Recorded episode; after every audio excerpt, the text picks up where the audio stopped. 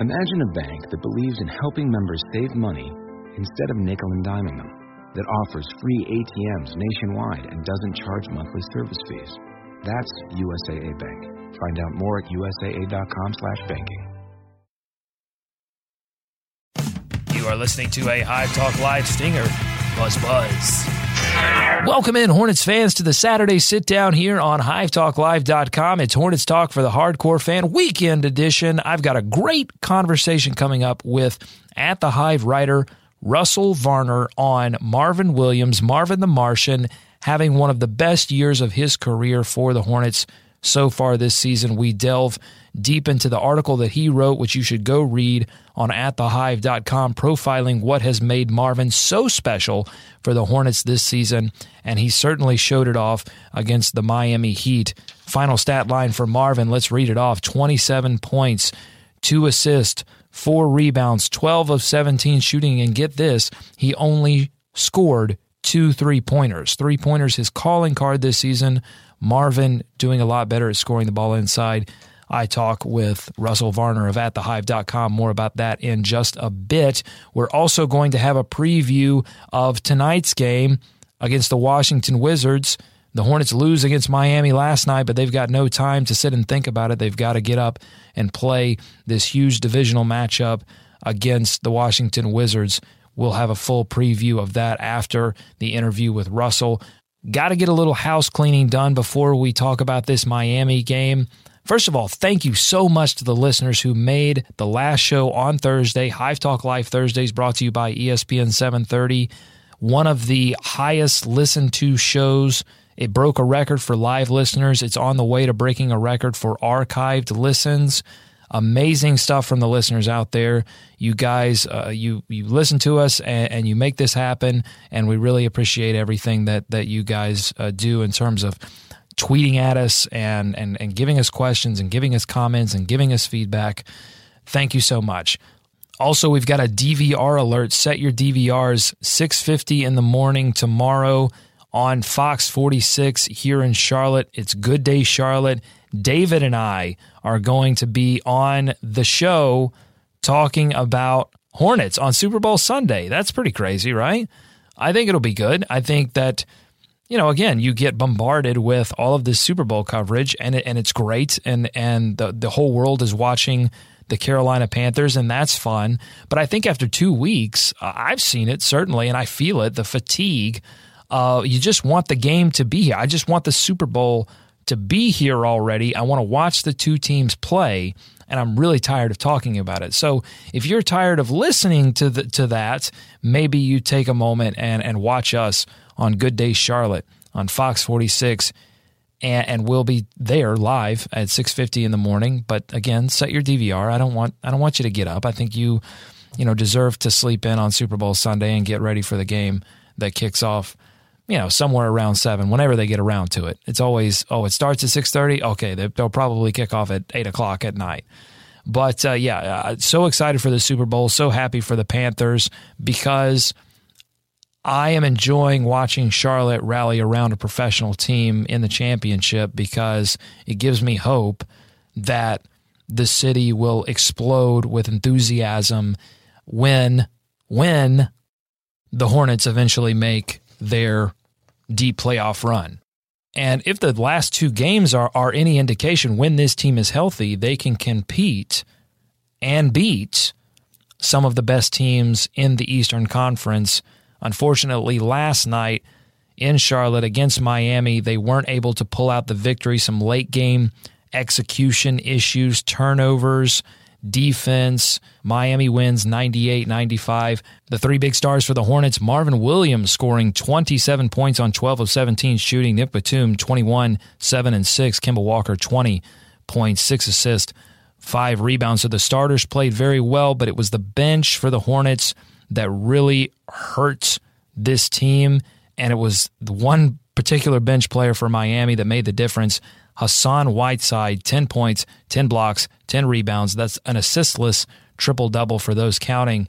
And those blocks I thought really made the difference because they denied that that bench for the Hornets any room underneath And for some reason, the Hornets kept attacking Hassan Whiteside directly with either, you know, a, a cut or just a simple pick and roll. The ball was not moving to the second or third option once Hassan Whiteside dug down. I mean, and, and he was leaving Spencer Hawes wide open in the corner, and Jeremy Lim, Jeremy Lin, MKG, several others missing opportunities to make either pull, force Hassan Whiteside out of the paint, or make him think.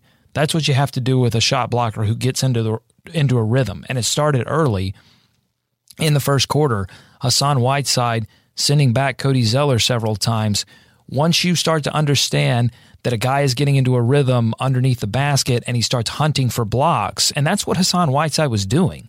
He wasn't he wasn't playing amazing defense. He was hunting for blocks, and the Hornets were just sheep for the slaughter and continuing to go up against him, expecting him not to do what he's done all season, which is block shots, which is defend the rim. And teams have been able to beat the Heat with Hassan starting because they've been able to expose the issue that he presents when he starts hunting for blocks. Because you can beat that.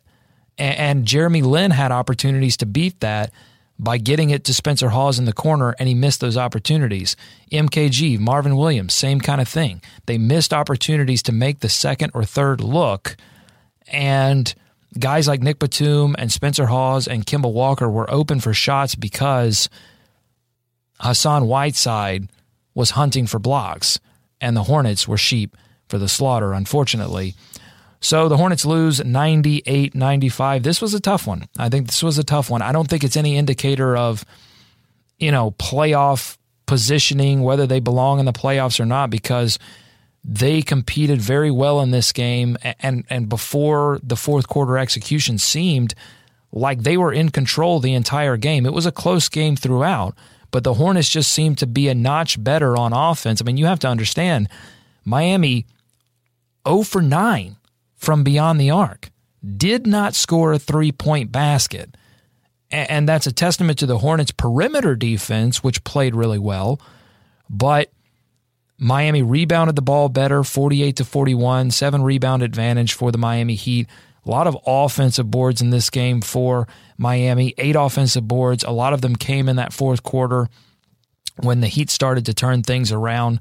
Props to the Heat for doing that. And, and Marvin Williams was the star of this game for the Hornets. Again, 12 of 17, did a lot inside, was able to drive to the basket consistently. But obviously, his foul against Chris Bosh late in the fourth quarter, the and one conversion for Bosh that, that put Miami up late was a crucial play.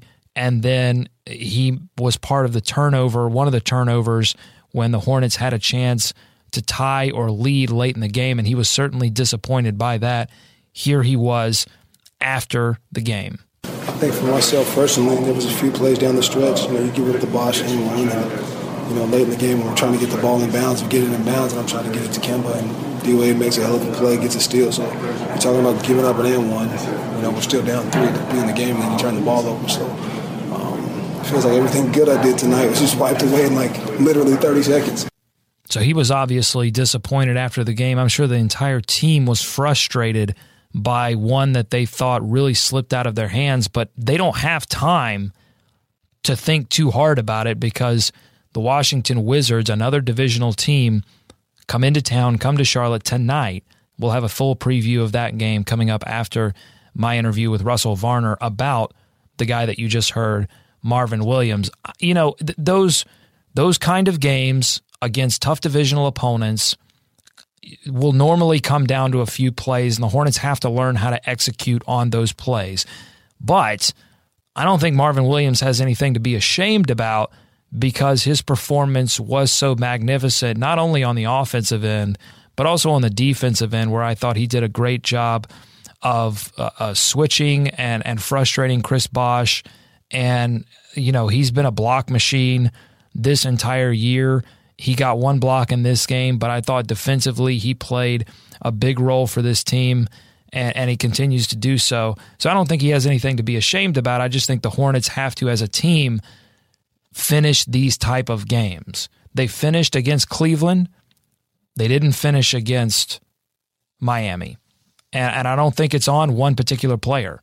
I think it's on the entire team. They have to they have to come together and, and execute on offense, get the ball inbounded cleanly, and and cleanly pass the ball.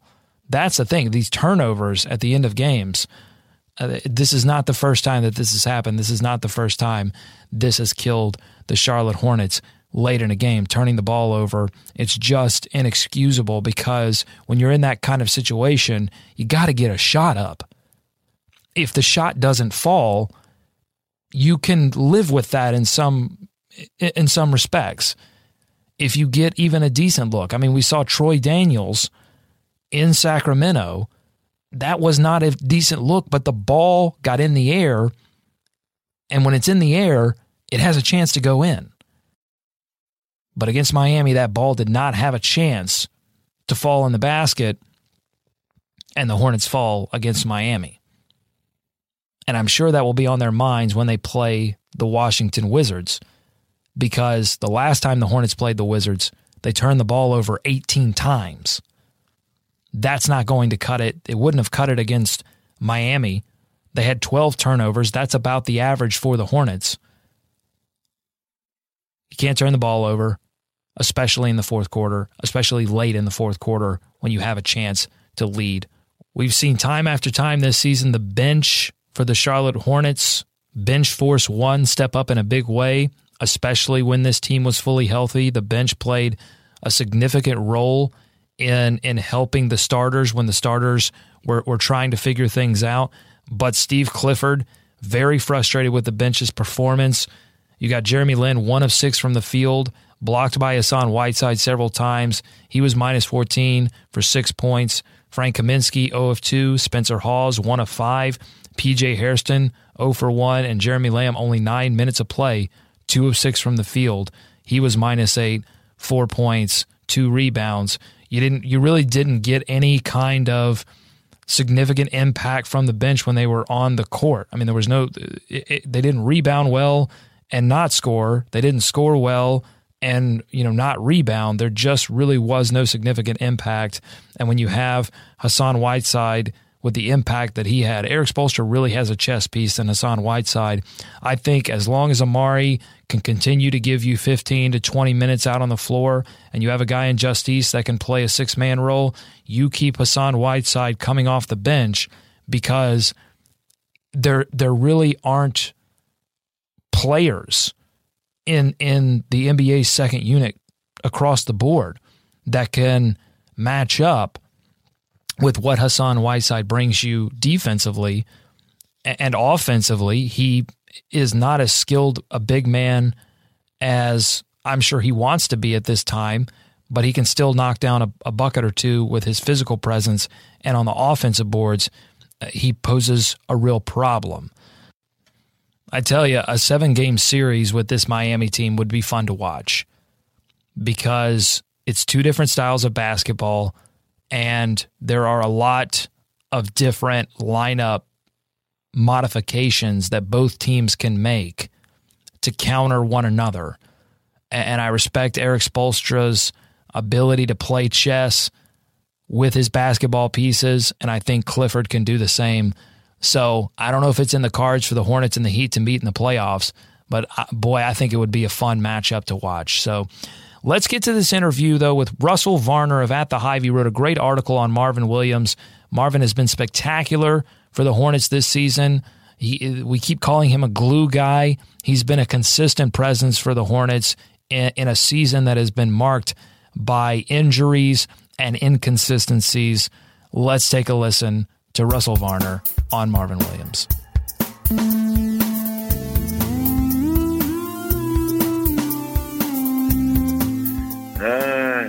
Think I'm starting to get over that game last night. Maybe. It was a tough one. Ugh, that hurt.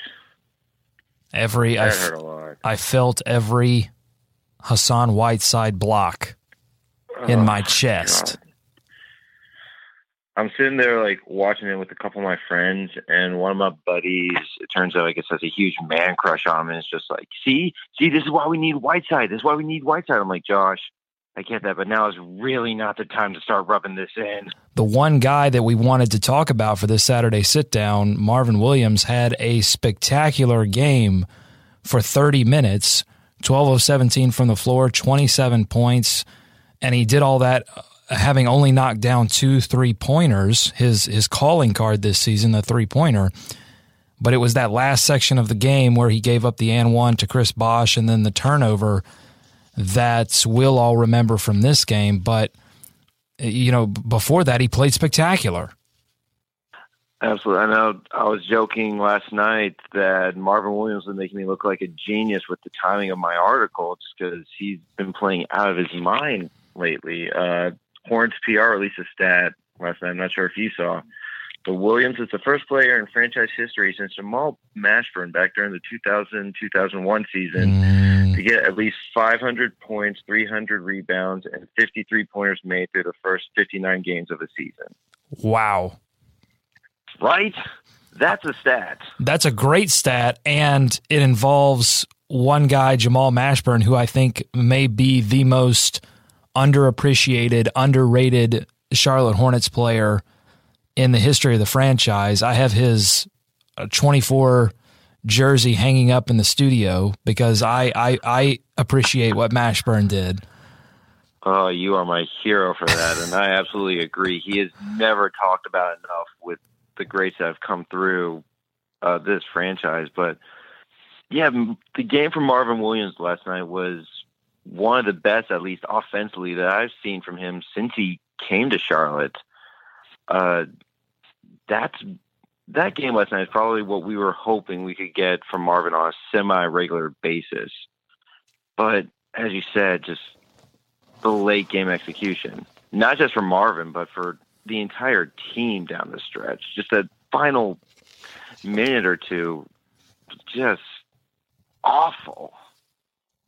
Yeah, they couldn't they couldn't find a rhythm late. And we've seen both sides of the coin with the Hornets in that respect because we've seen them make some incredible comebacks in the fourth quarter and finish those comebacks against Washington, against Sacramento. But then we've also seen early in the season they dropped a similar type of game to this to the Heat uh, but I guess this one was different, Russell, because the Hornets seemed to be in control. There was no comeback necessary. Eh, you know, no no uh, energy level issue because they were in control, and I think that's probably what disappointed fans most. Absolutely. Uh, I was at the game, and you're just sitting there, and it just felt like the Hornets, as you said, were in complete control. And then all of a sudden, after that Chris Bosh and one, you look up and it's, wait, the Heat are winning, and just everything just kind of flipped on its head, and the team just was not able, again, to execute late, and because they weren't hitting the threes. And every time they tried to drive the lane, Hassan Whiteside's right there to block everything in the world and then some. And that just really threw the team for a loop. And another thing that I think threw him for a loop is that the Heat really, it kind of seemed beat Charlotte almost at their own game. They played much better D than the Hornets when it mattered most. They out rebounded Charlotte. One game after the Hornets absolutely dominated the Cavaliers, one of the best rebounding teams in the league. They out rebounded the Cavs by 21. And then last night, the Heat come and out rebound the Hornets by seven, including limiting the Hornets to only three offensive rebounds. One game after, I believe they had like 14 offensive boards. And then the big thing that's really surprising, if you look at the box score, bench points. Charlotte, which we obviously know has one of the better, higher scoring benches in the league, got outscored 29 to 12 last night. Only 12 points off the bench. That has to be near a season low, if not a season low. Yeah, and a lot of that had to do with Hassan Whiteside and Justise Winslow as well. Both of those guys tallying 10 rebounds and, and five uh, total offensive rebounds between the two. And Justise obviously had a critical offensive rebound down the stretch. but you're right. I mean, the bench did not step up. I felt like Frank Kaminsky struggled at times with Chris Bosh, Spencer Hawes. Uh, tried to pull Hassan Whiteside away from the basket, but Jeremy Lin and Marvin Williams and even MKG seemed content to go right at Hassan and challenge him. And Whiteside stepped up to the challenge, getting the triple double 10 points, 10 rebounds, 10 blocks, the assistless triple double. So it was a tough game. The Hornets lose 96 95. And oh, hey, by the way, the, the Miami Heat scored a zero three pointers. 0 of 9. That's a 0% from the three point line for you, uh, you stats folks. So that was, that's a tough way to lose a game in the modern NBA. Yeah. That's a tough way to lose a game in the modern NBA, not to, um, uh, for the, the opposing team not to score a three point shot. But let's, let's talk about your article that you wrote uh, about Marvin Williams profiling someone who you say isn't getting enough attention uh, from maybe Hornets fans or, or national media for having a, a, resurgence in his career. And it's been a long career for Marvin. Uh, two big teams he's played for Atlanta Hawks, Utah Jazz, where he's made uh, impacts on both of those teams, but not at a star level. What's made Marvin's season this year so special in your mind? it's been the fact that he's been able to really redefine himself as a defender this season. That has been the biggest difference. Uh, if you look statistically, he's averaging more points, the most points per game than he has since the 08-09 season with the Atlanta Hawks. But I'm trying to look up the exact number right now. Uh, as of this moment, Marvin Williams has 52 blocks on the season in 50 games played. His previous high for a season was 46 blocks in 81 games. He has never at any point in time become such a big shot blocking threat. And the biggest surprising stat that I found when I was looking through, if you look among qualified players for three point percentage, Marvin Williams is the only player in the NBA to lead his team in three point percentage and block shots. The only one. And I'd love to if I had more time to go and look back over time and to see how many players in NBA history have led their team in block shots and three point percentage because there cannot be that many. Yeah. Do you have any guesses as to why you think that Marvin has stepped up his defensive game in this way? I would guess that uh, Coach Clifford came to him and talked in the off season and maybe talked with about the lack of an inside presence defensively after the loss of Bismack Biyombo, and just maybe mentioning how the team needed that. And Marvin Williams has been the consummate pro and been able to evolve for the most part to become whatever his team needed him to be. And we're seeing that right here. He's be- finally become a three and D player that the team was hoping that he would be last year, and honestly, he just never lived up to the expectations. And now he's become that and then some, being able to become a very good uh, rebounder, being able to guard multiple positions, and that defensive versatility is so key in today's NBA.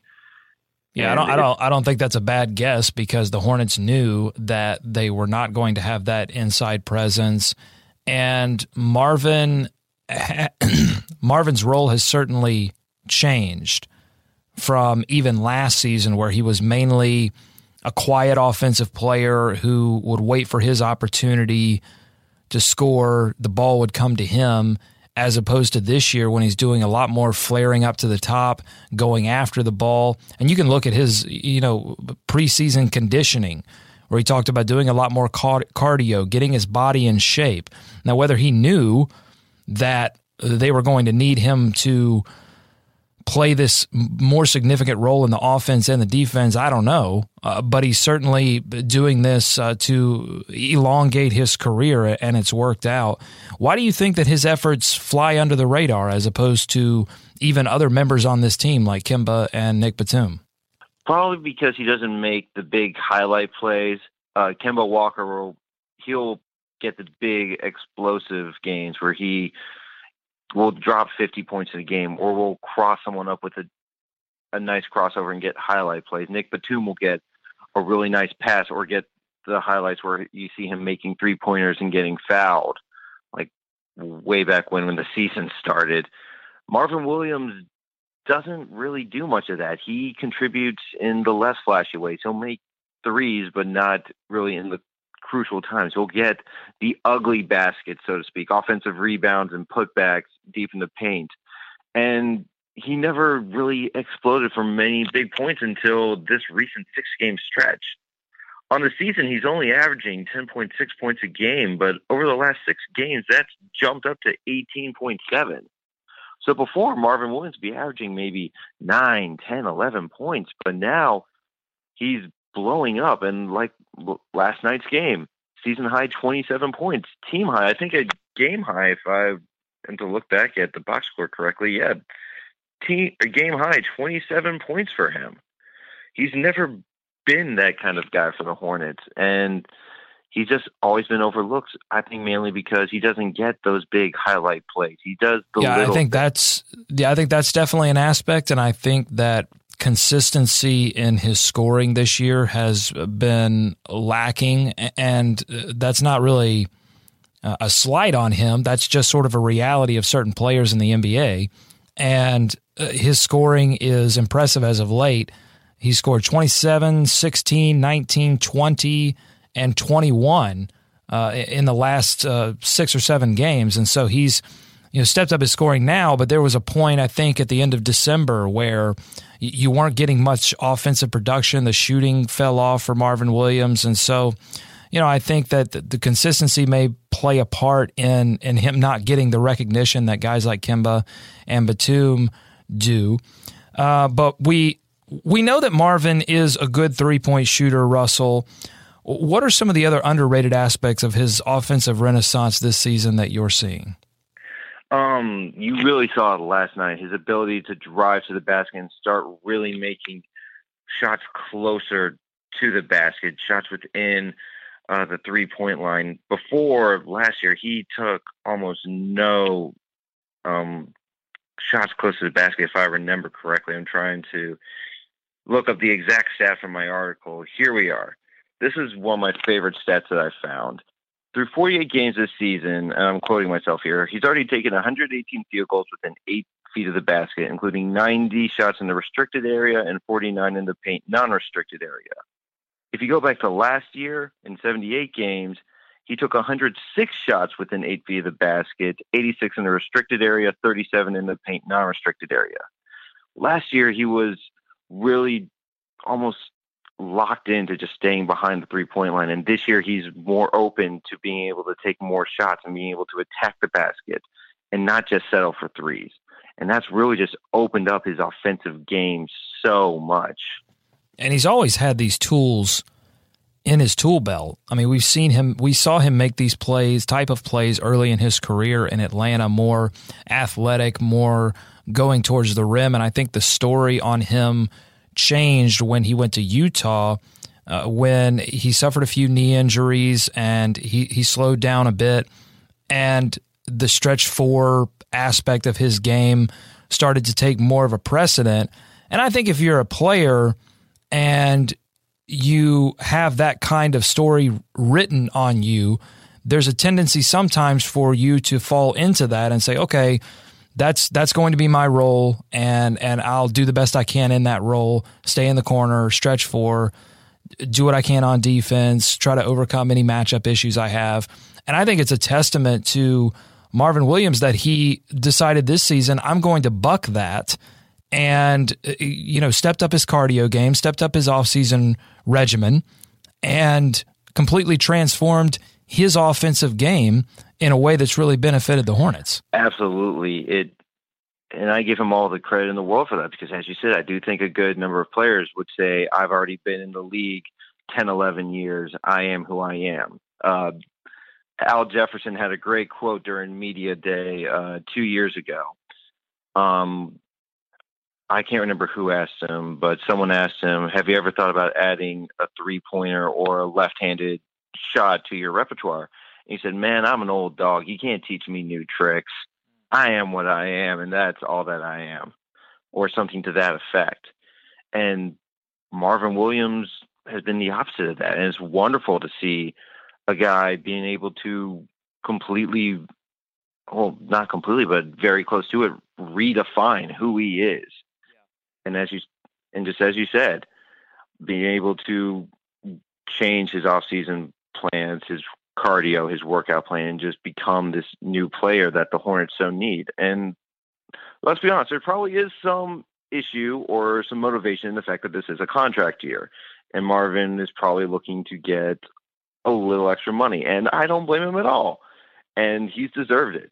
With the way that he's played, he's absolutely deserved it. And I hope that the Hornets give him the money he deserves because he's become a very crucial part to their team as it currently stands. Well, he's been, I think he's been an emotional leader for this team. He's brought an intensity level to this team, especially uh, when MKG was out. And MKG has been, it's been stated many times that MKG brings that fire to this lineup, to an otherwise uh, quiet leadership core that this team has. But Marvin, uh, even last night after hitting a few big buckets, he's anything but quiet. He is a he's got a fire in his belly and and he's an intense guy, and it's fun to watch him get into a groove. I mean, the crowd was really into it against Miami, and, and yeah, I think the, the the fans would certainly miss him, but there is this aspect, especially with three and D guys and with older three and D guys. There's this aspect of can we sell high? And and especially when you have a franchise in the Charlotte Hornets that are not in the top four in the East conversation this season. I don't know if it's in the cards uh, unless there is a spectacular run in March and April. So you're still looking to next year to make a significant run in the playoffs. So do you sell high on Marvin now? I think that's the question.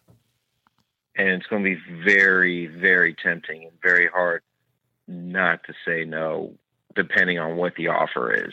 And MKG changes this conversation too, right? It absolutely does because Marvin, for the longest time, would be one of the clutch or key guys to try and guard someone like a LeBron James. But now we have MKG here to do that. So you don't need Marvin Williams to do that. And as you just said earlier, Marvin Williams, while MKG was out, he would at times become the fiery leader and the defensive quarterback almost for this team. And now MKG is back, and that makes Williams almost expendable. It's as I said earlier, he's the most tradable asset. And while I would hate to see him go, if it's for the better of the team long term, it's very hard to say no to something like that. It, it's a very interesting situation because of the timing, because Marvin is playing, because he played great basketball to begin the year, and then there was a dip, and you wondered, excuse me, you wondered if his play was going to tail off for good if if the legs were finally catching up to him but it doesn't appear to be that way as he's playing his best basketball as we approach the trade deadline. Plus, you get MKG back. It's going to be very interesting, Russell. What would what what kind of assets, not particular players, but what kind of assets would you want back for a guy like Marvin? Uh, if you're trading away someone like Marvin, uh, see, this is why I'm glad I'm not Rich Cho. This is why he gets paid big money to do this, and I, I do not. Ah, I'll want key pieces, obviously, to try and build around the future. I feel if you're trading away someone like Marvin, you're trading him away to a playoff contender, and you're got to get back some youth. I would think. Yes, I, I don't want to say you're punting on this season and giving up on a playoff run, but if you're giving away a piece like Marvin Williams, that I think would hurt some of your playoff chances. So you have to get some youth pieces, draft picks, just something to try and help build the team in the image that of what Coach Clifford wants, which is what we saw the first month or two of the season, where the team was hitting threes to no end and playing great defense. Maybe uh, players kind of like Troy Daniels, someone who is just on fire from outside.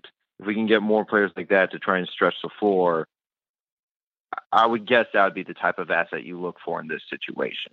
Or uh, to go another way, perhaps to try and get some inside presence. If you trade away Marvin Williams, there goes your best blocker on your team. Because I believe Kemba Walker is second on this team in blocks currently, which you can look at it two ways. You can say Kemba Walker is a very good shot blocker, especially for a point guard. Or you could say, oh my lord, the Hornets have absolutely no one who can block shots because their starting point guard, who is six feet at best, is second on their team in blocks. So if you trade away someone like Marvin Williams, try and get an inside post defender or someone who can be that anchor inside on defense. Always great to talk to Russell Varner about basketball. He is one of many smart basketball minds that we have on the roster at atthehive.com. And it's a great article on Marvin Williams. We didn't get to everything that's in the article, so you want to make sure that we've linked it up in the post. You want to make sure that you get a chance to get over there and, and read about Marvin Williams. It's interesting to think about this aspect of do you trade high and lose the intangibles that Marvin Williams brings to the court, or do you sacrifice those intangibles now that you have MKG back and the intangibles that he brings? Do you sacrifice uh, what Marvin gives you away from the basketball and uh, cash in on his recent success? I think it's a tough decision for Rich Cho to make, and, and we'll be here to cover whatever happens at the trade deadline. Rich Cho, known for making trades, known for making small deals, and moving Marvin, a three and D guy a guy that I think has a lot of value across the NBA, some playoff contenders, some championship contenders could certainly use a guy with Marvin Williams' skill set and the Hornets could possibly take advantage and get some long term, some future gain with that. All right, let's talk about this Wizards game coming up tonight, 7 o'clock p.m. tip. The Washington Wizards, the last time the Hornets played the Wizards, they lost 109 to 101 in Washington. The Hornets pulled another fourth quarter comeback, something we're getting used to seeing with this Hornets team.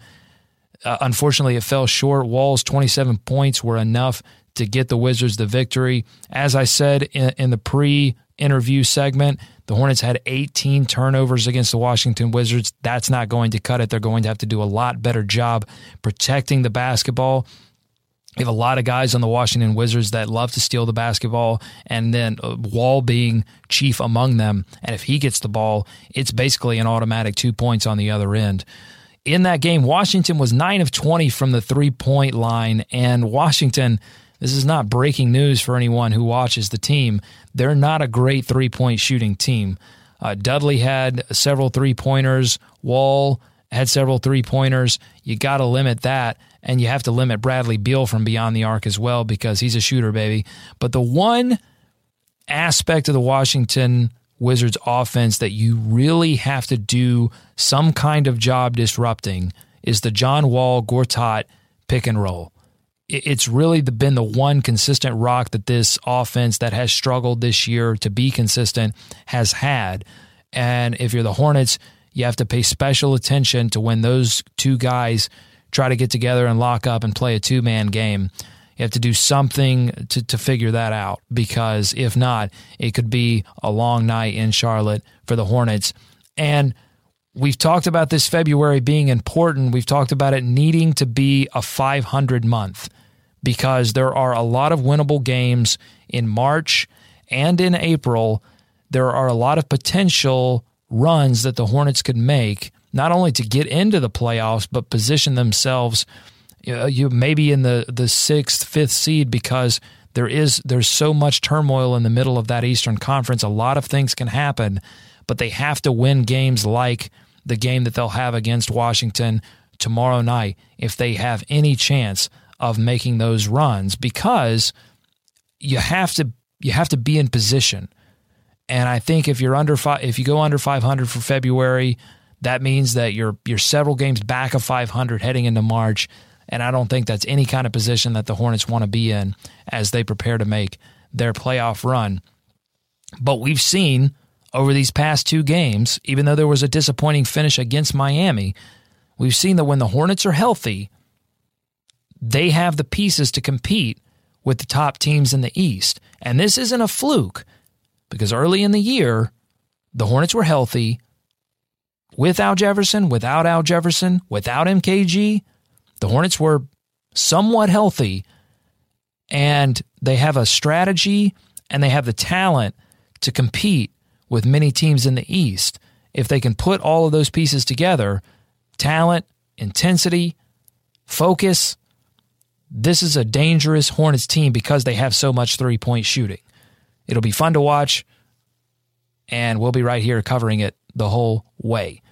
Another reminder set your DVR tomorrow morning, Super Bowl Sunday. You don't have to wake up. You can just set your DVR, catch the 6:30 a.m. hour of Good Day Charlotte. David and I will be on your television. You can see us talk about the Hornets with Logan Sherrill of Good Day Charlotte. We're going to be recapping this Washington Wizards game tonight, and we will give you a preview of what to expect Hornets Bulls on Monday. It's Hornets talk for the hardcore fan. We're taking it from the radio to TV. There's no stopping Hive Talk Live, and it's all because you guys listen and tweet us and do everything that you do, and we we can't say enough how much we appreciate it. Follow us on Twitter at Hive Talk Live. We just passed 1,500 followers. I'm telling you, this is a this is a Hornets talk revolution. We do sports talk differently here, and and we hope you appreciate it. and We hope you enjoy listening. We'll see you tomorrow. Set your DVRs. Watch it later. Watch it before the Super Bowl, and then we're right back here Tuesday, six o'clock p.m. Hive Talk Live. Let's swarm, Charlotte.